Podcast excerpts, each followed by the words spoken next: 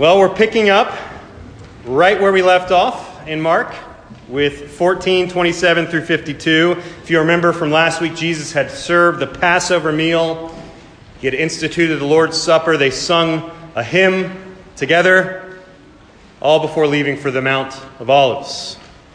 Judas had left prior, he had left earlier. He'd gathered the priests, he was gathering the scribes, the Roman guards, and they were now preparing themselves in the background to capture Jesus. Jesus was not caught off guard by any of this. He, he knew this, and so he goes as a willing lamb to the slaughter for us. If you remember again from last week, he had to do this. He had to do this because God, being holy, being just, sin had to be punished. And if divine judgment was to pass over us and our sins, it had to fall on a substitute, on a lamb. The lamb had to be slain so that we might be covered by the blood. And now today we approach Gethsemane. And as we approach Gethsemane, we must do so with silent reverence. This is a painful passage of Scripture to read. Because it's here in a very real sense that the initial smiting, the initial punishment of our Lord starts taking place. He had been the curse bearer all throughout the days of his humiliation. He was a man of sorrows, acquainted with grief. But now we see he's becoming overwhelmed by the curse as he's faced with it head on at Gethsemane. He's standing before the mouth of the furnace of God's wrath, and he has to step in for us. I want you to imagine, if you will, every little sin you've ever committed Imagine every little sin you've ever committed as just a single droplet, condensed into a great and terrible cup. And then imagine all the sins of all the people of God throughout all time as a little droplet put in that cup. And Christ the shepherd has to drain it dry. He drains it out of obedience to his Father, but I want you to see this today. He drains it because of his great love for us. Three things to see from our King in Gethsemane. The first is his great agony over sin. The second thing to see is his great love for his people. And the third is his great victory over his enemies. Let's read together. This is Mark 14, 27, all the way through 52. And Jesus said to them, You will all fall away, for it is written, I will strike the shepherd, and the sheep will be scattered. But after I am raised up, I will go before you to Galilee. Peter said to him, Even though they all fall away, I will not. And Jesus said to him, Truly I tell you, this very night, before the rooster crows twice, you will deny me three times. But he said emphatically, If I must die with you, I will not deny you. And they all said the same. And they went to a place called Gethsemane, and he said to his disciples, Sit here while I pray. And he took with him Peter and James and John. And he began to be greatly distressed and troubled. And he said to them, My soul is very sorrowful, even to death. Remain here and watch. And going a little farther, he fell on the ground and he prayed that if it were possible, the hour might pass from him. And he said, Abba, Father, all things are possible for you. Remove this cup from me, yet not what I will, but what you will. And he came and found them sleeping, and he said to Peter, Simon, are you asleep? Could you not watch one hour? Watch and pray that you may not enter into temptation. The spirit indeed is willing, but the flesh is weak. And again he went away and prayed and saying the same words. And again he came and found them sleeping, for their eyes were very heavy, and they did not know what to answer. And he came the third time and said to them, Are you still sleeping and taking your rest? It is enough. The hour has come. The Son of Man is betrayed into the hands of sinners. Rise, let us be going. See, my betrayer is at hand. And immediately while he was still speaking, Judas came, one of the twelve, and with him a crowd with swords and clubs from the chief priests and the scribes and the elders. Now the betrayer had given them a sign, saying, The one I will kiss is the man. Seize him and lead him away under guard. And when he came, he went up to him at once and said, Rabbi, and he kissed him. And they laid hands on him and seized him. But one of those who stood by drew his sword, struck the servant of the high priest and cut off his ear. And Jesus said to them, Have you come out as against a robber with swords and clubs to capture me? Day after day I was with you in the temple teaching, and you did not seize me, but let the scriptures be fulfilled. And they all left him and fled.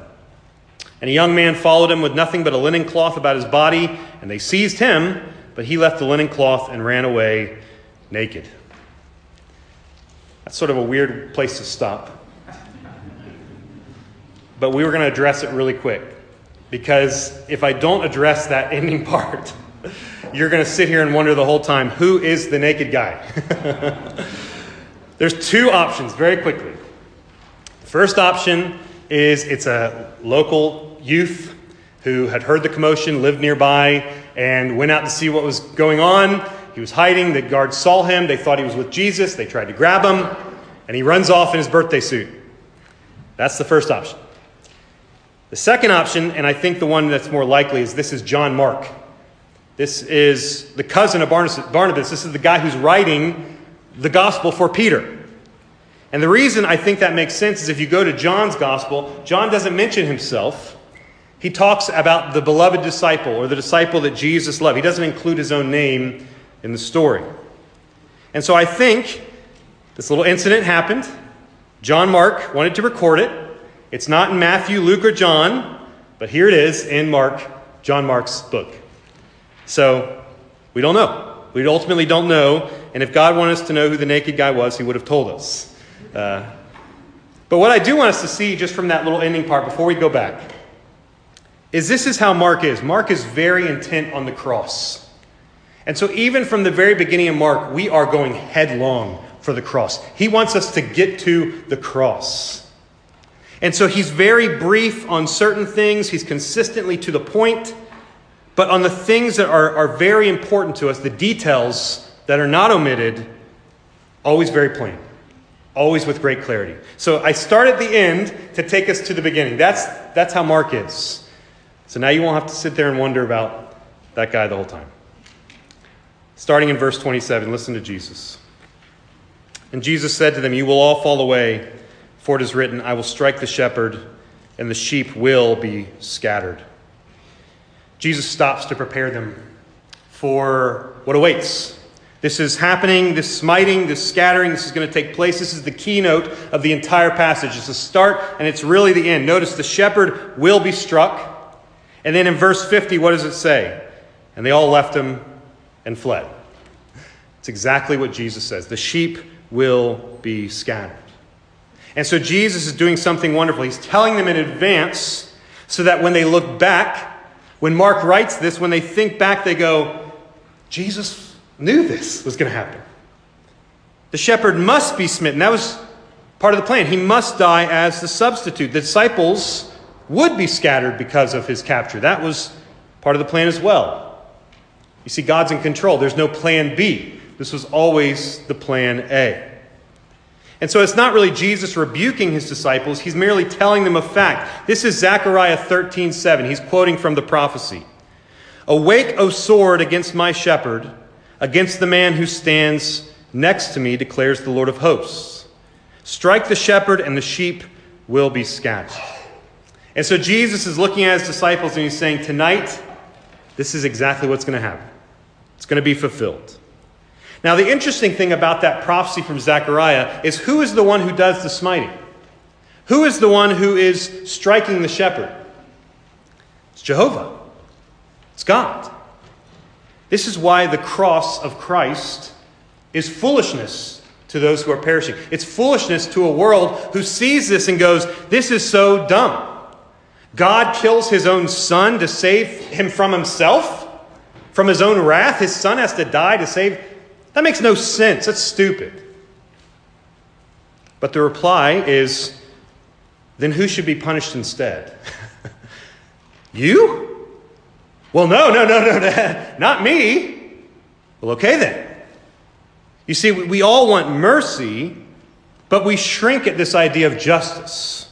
We like justice for the bad people, those people that are, you know, really bad, those people, you know I'm talking about but not for us. We're the good people. And so we want what's fair, right? That's not fair. Well, no, it's not fair that Jesus had to die for us. You're right, it's not fair. He didn't do anything to deserve that. It had to be justice. He was getting the justice we deserved. And that's because deep down, again, if I'm talking about myself, I really don't think I'm as rotten as I am. At the end of the day, I, you know, I go home and I think, you know, Heath, you're actually a pretty good guy. you're not as bad as you say you are, right? And I'm like, yeah, you're right. Pat myself on the back. My good will just be good enough, right? Wrong. Wrong. This is why this passage is so important. I need to see Jesus in agony. I have to see Jesus in agony, the Son of Man crawling on the ground in prayer because my sin is so bad. And when he looks at my sin and what he has to do to pay for it, I have to see what Jesus did for me on the cross. You see, I, I couldn't have drank even an ounce of that cup. Only the God man, perfectly sinless, overflowing with love for his sheep perfectly in communion with his Father, could do what had to be done. So, yeah, it's not fair. It's not fair that one man should die for all of our sins. But because the Father loves us, he sends his Son, and the Son, out of love, comes to die for his bride. Now, listen again to Zechariah. I want you to hear the language. This is the NIV. It says, Awake sword against my shepherd, against the man who is close to me.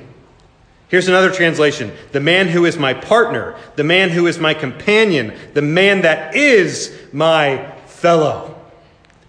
You see, this is the thing that, that the world can't understand, that we have so much trouble as well understanding. This is not an angry God, an angry father punishing his son to assuage his rage. It's instead a gracious God knowing that justice has to be done and we couldn't pay for it. And so he works in tandem with his son. And he says, if we're going to bring about the redemption of the people, if we're going to bring about the justification, we have to do it. God satisfies the demand of justice, and we get unmerited grace. That's the good news of the gospel.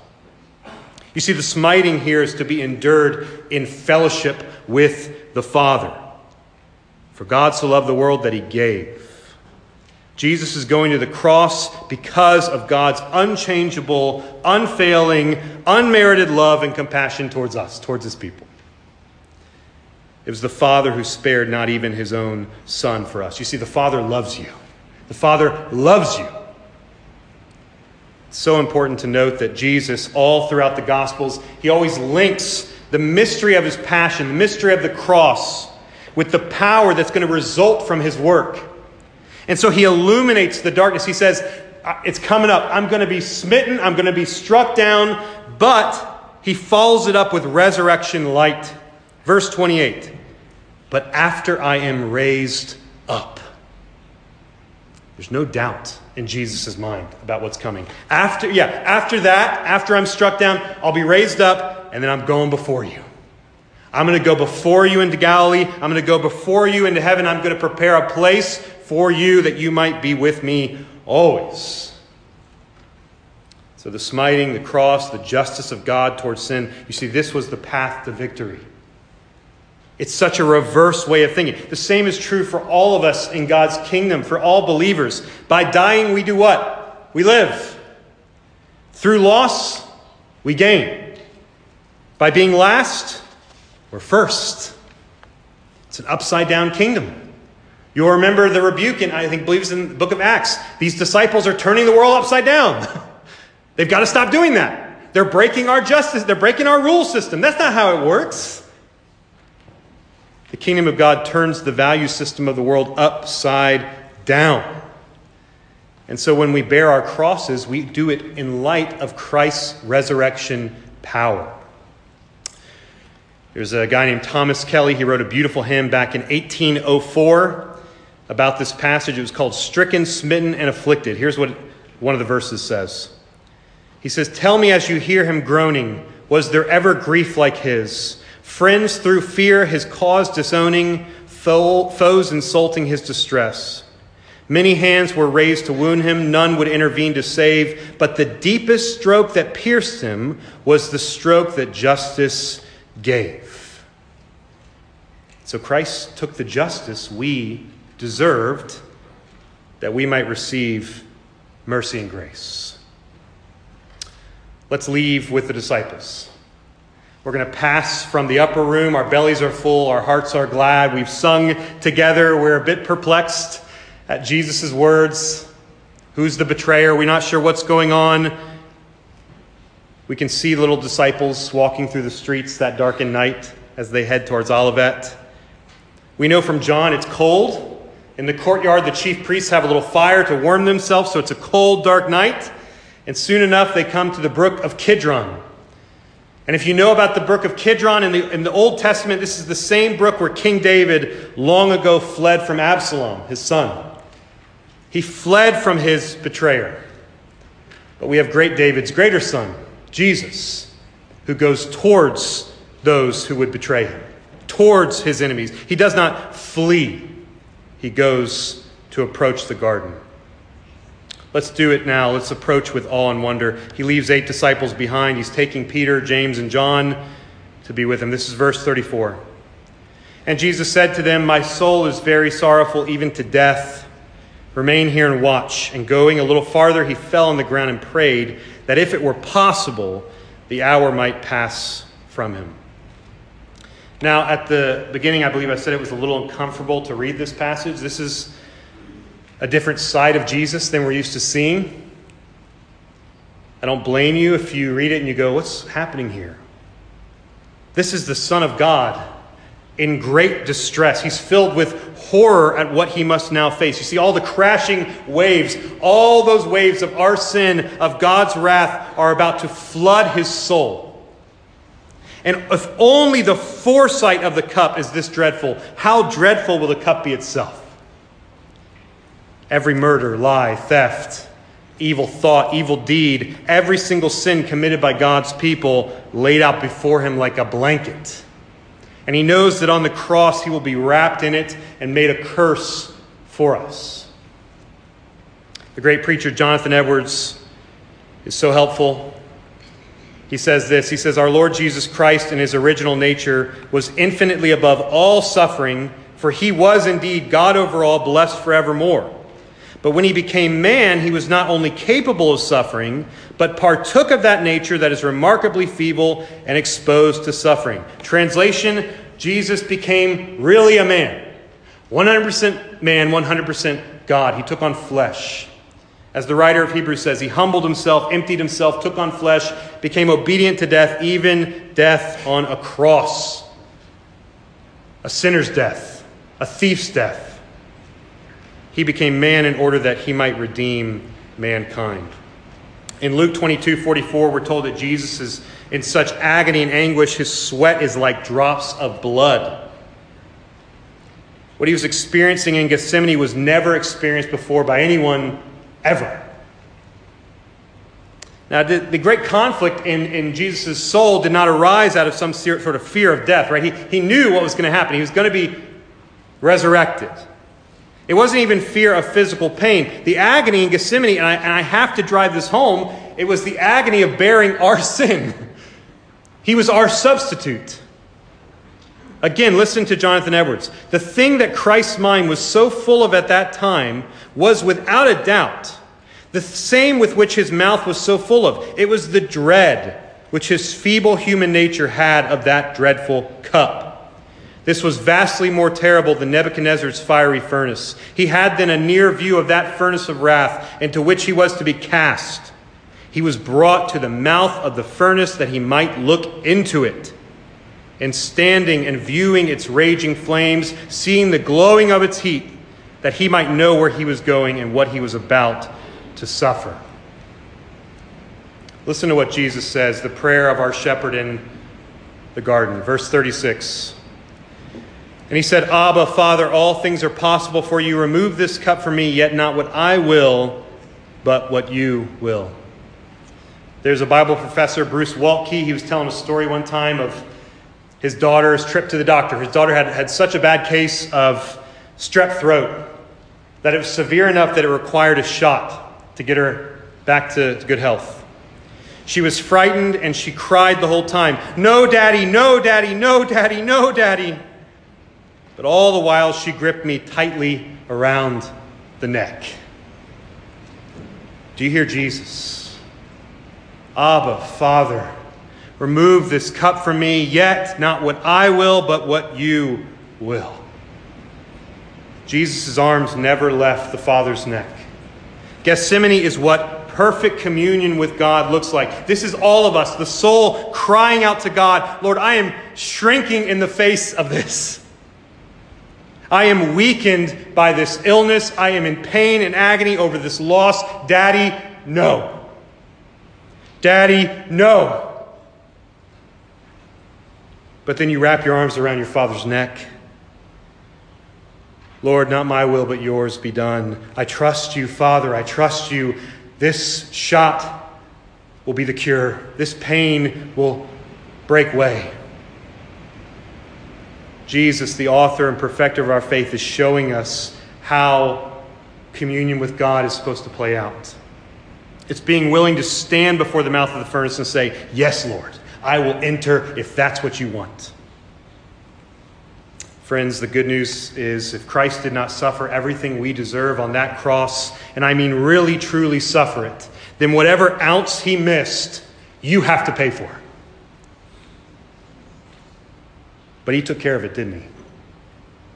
Ephesians 2 4 through 5. But God, being rich in mercy, because of the great love with which he loved us, even when we were dead in our trespasses, made us alive together with Christ. Amen. Romans 5 7 through 8. For one will scarcely die for a righteous person, though perhaps for a good person one would even dare to die. But God shows his love for us in that while we were still sinners, Christ died for us. Now do you hear the cry from the cross. Jesus is there, the burden of all our sin. He has paid for it, and he yells out, It is finished. Father, I drank the cup. Not one drop remains for Heath toss.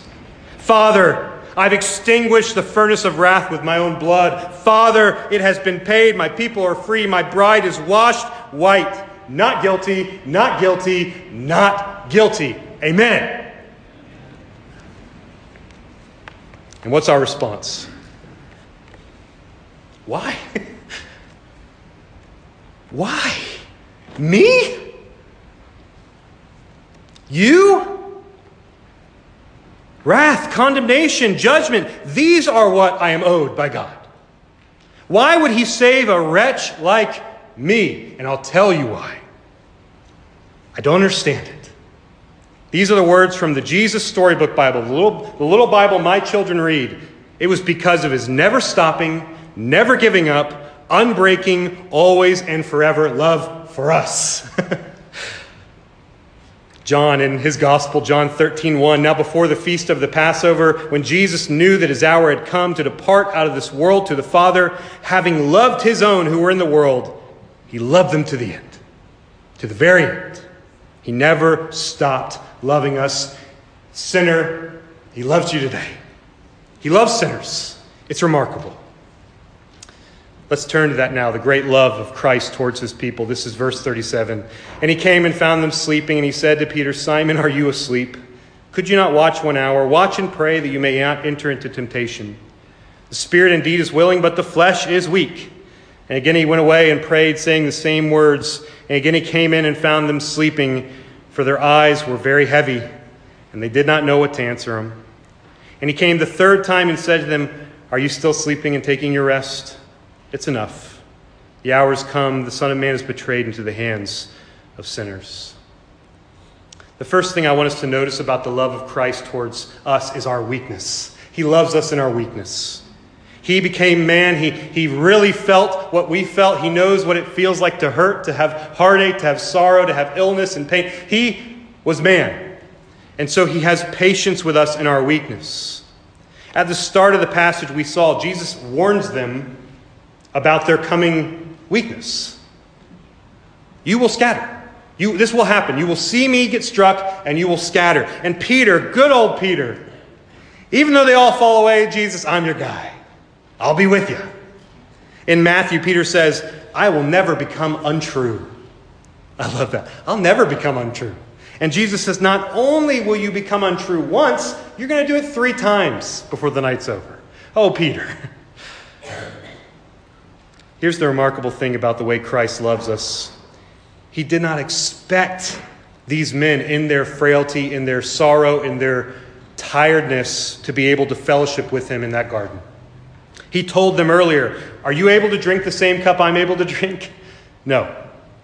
He knew about their weakness. Beloved, He knows about your weaknesses.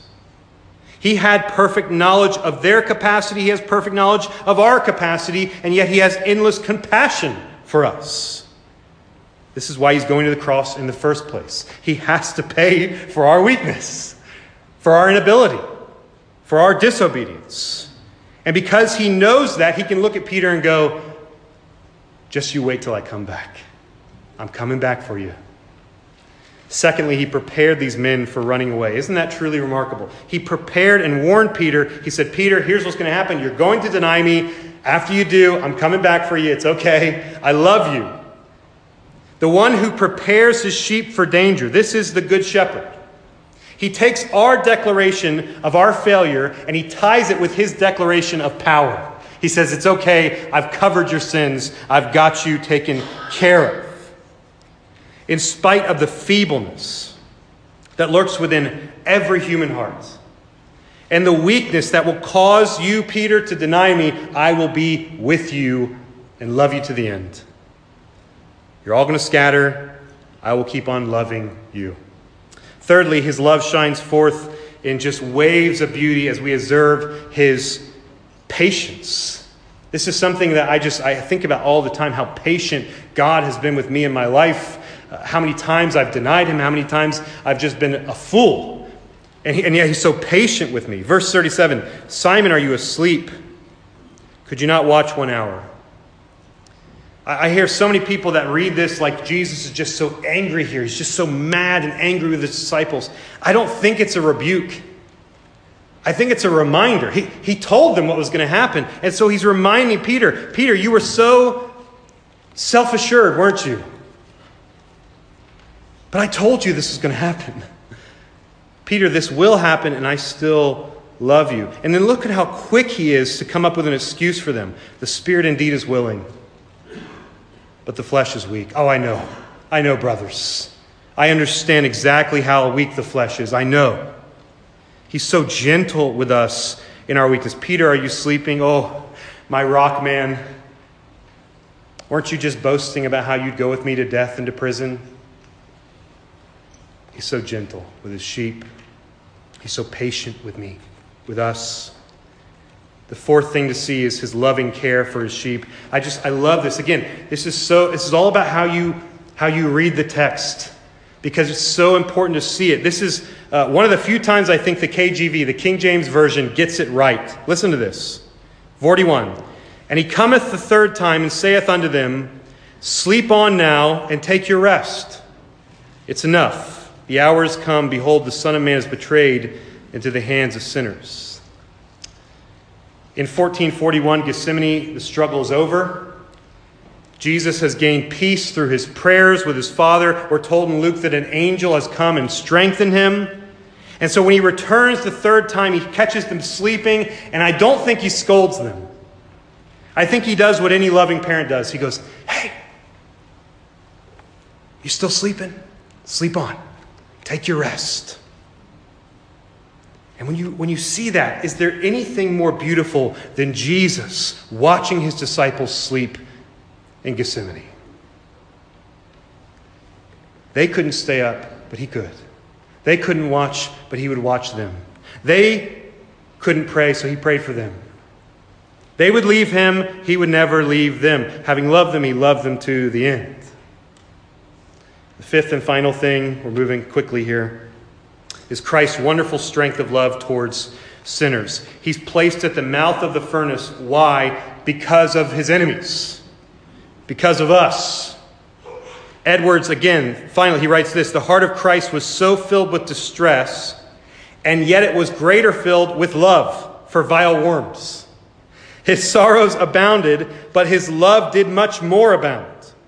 Christ's soul was overwhelmed with a deluge of grief, but this was from a deluge of love to sinners in his heart, sufficient to overflow the world. It would overwhelm the highest mountains of sins. Those great drops of blood that fell to the ground were a manifestation of the ocean of love in Christ's heart. Does Jesus love you? Oh, you have no clue, do you? You have no clue. I have no clue. And then the bitter portion from God, the cup of wrath is set before him, and he saw what he had to drink. He saw my sin, he saw your sin, and he thought, if I will persist in my love towards sinners, I'm going to have to take this cup. Jesus, will you drink it? Will you drink it for them? Not for the best, for the worst. Lord, for me. They perish or you perish in their place. Which one will it be? Son of man, how great is your love? Was there any prayer ever that manifested such love towards enemies as the cries and tears of our Lord that night? The blood sweat being poured out of agony, it was the same blood which he knew would save the souls of his own foes, of those who were far off, of the strangers and aliens who he was calling home, all of us who he was calling out of, out of darkness into light pierced for our transgressions, crushed for our iniquities. By his wounds we are healed. And so this is Christ in Gethsemane. And I want those who love him to learn how to imitate him. I want us to look and go, Lord, how do we become more like you? Sooner or later, maybe some of you already done it, you'll face a Gethsemane in your own life. It's going to be that garden where you have often placed your greatest comfort as well as the location of your greatest need. And you will go there and you will pour out your heart to the Father and you will face the heat of the furnace and you will pray as true followers ought to pray. You'll say, Not my will, but your will be done. I want you to come out victorious like Christ did. Very, very quickly, applications here. First thing is, and this is simple, we must be people who pray. How, how, how silly is that that I'm telling Christians, hey, we should pray? we should pray. And I have to say that because I have to be reminded we, we should pray. What a great resource we have at our fingertips. Think about the disciples. Imagine the prayer meeting they might have had that night if they could have just kept their eyes open. They could have prayed for each other. They could have prayed for, for Jesus. They could have prayed about the coming trial that they knew was coming. They, they had a wonderful opportunity to cling to their God, and they missed it. And I wonder how many times I've missed that treasure because of my own laziness and my own sleepy attitude. Do not neglect it. Secondly, when we do pray, we must approach God as our Father. Jesus gives us an example. He's praying, he's wrestling with God, he's wrapping his arms around the Father, he's holding so tight, saying, No, Father, Abba, Father, please. In our times of trouble, this is our first and last resort. It's prayer. When the sun shines brightest, when midnight darkness is around us, let's pray. We are children of the King. There are so many precious people here today that are hurting so much. I know you're hurting. You don't have to say it. I know your face is downcast for a reason. I know there are people in this room who are struggling with depression. I know there are those in this room who are overwhelmed with grief over the loss of a loved one. God in His grace, through His Holy Spirit, invites you today. He's saying, I'm going to give you the strength. I want to give you the strength. I'm going to give you the strength, the words to pray. Lord, give us the power to pray. Give us the power to pray with intensity, to pray with earnest, even unto agony up to tears. He says, Come to me. Come to me. I want to hear you. I love you. I care for you. I want to hear from my children. And the last thing we have to pray for, and this is the hardest one, I think, is we have to pray for our enemies. When you feel that ache of bitterness in your heart, that contempt for someone welling up, it could be your spouse, could be your own children, your boss, coworkers, could be yourself, your own hatred for your own self. If you would dare to claim the forgiveness of Christ and yet somehow hold hate in your heart towards another person, you presume too much. And so you have to let it go. Come to the cross and let it go. Let it go. Let go of that hate like Jesus. Jesus, Jesus died for his enemies. Final point today, very quickly. I just want us to see Christ's victory. Jesus is in the garden because that's where he's going to have victory, right? He goes, listen, listen to verse 42. Rise, let us be going. See my betrayer at hand. It's not, rise quickly, we have to go, we have to flee, let's run. Everybody pack your stuff. Judas is coming. He says, let's go meet him. I'm going to go talk to him. And he goes willingly because he is obedient to the point of death, even death on the cross for us. And so he goes victoriously. Christ's courage is evident in the fact that he goes to the exact place where Judas knew he was going to be. He could have gone anywhere else but Gethsemane, but he goes there. Here's what I want us to leave with. Because Christ was victorious in his darkest hour of the soul, you can have assurance today that he'll be with you in yours. You will not have merely an angel to strengthen you you will have the King of Kings and the Lord of Lords at your bedside. When you're in the furnace of life's trials, there will be another in the flames with you. Because he lives, because he fought and won, because it is finished. We might sleep in peace while our master watches over us. And when your Gethsemane comes, which it will, Jesus will be with you. I'm sad to say that most of the sermon does not belong to you unless you belong to Jesus. And that's my prayer every week, is that you would. I don't want you to slumber. Awake, arise, O sleeper, awake. Let Christ's light shine upon you, friends. You're going to have sorrow. You're going to face death. You're going to have illness. You're going to have tragedy. And you're going to have to drink the cup. What will you do when that comes? Who will you cling to? Whose arms will you wrap yourself around? When you walk into the valley of the shadow of death, will there be a shepherd to guide you? Seek him. Seek him today. Today's the day. Today's the day. It was, it was yesterday, but today works. Go to him. His arms are open wide. He loves you. You've seen how he loves you. He did it for you. He loves sinners. I, I don't know how else to say it. He loves sinners. And He loves you. And you're a sinner, I'm a sinner, we're all in the same boat together. And that's great news for me. And I want it to be good, great news for you to do today, too. Let's pray.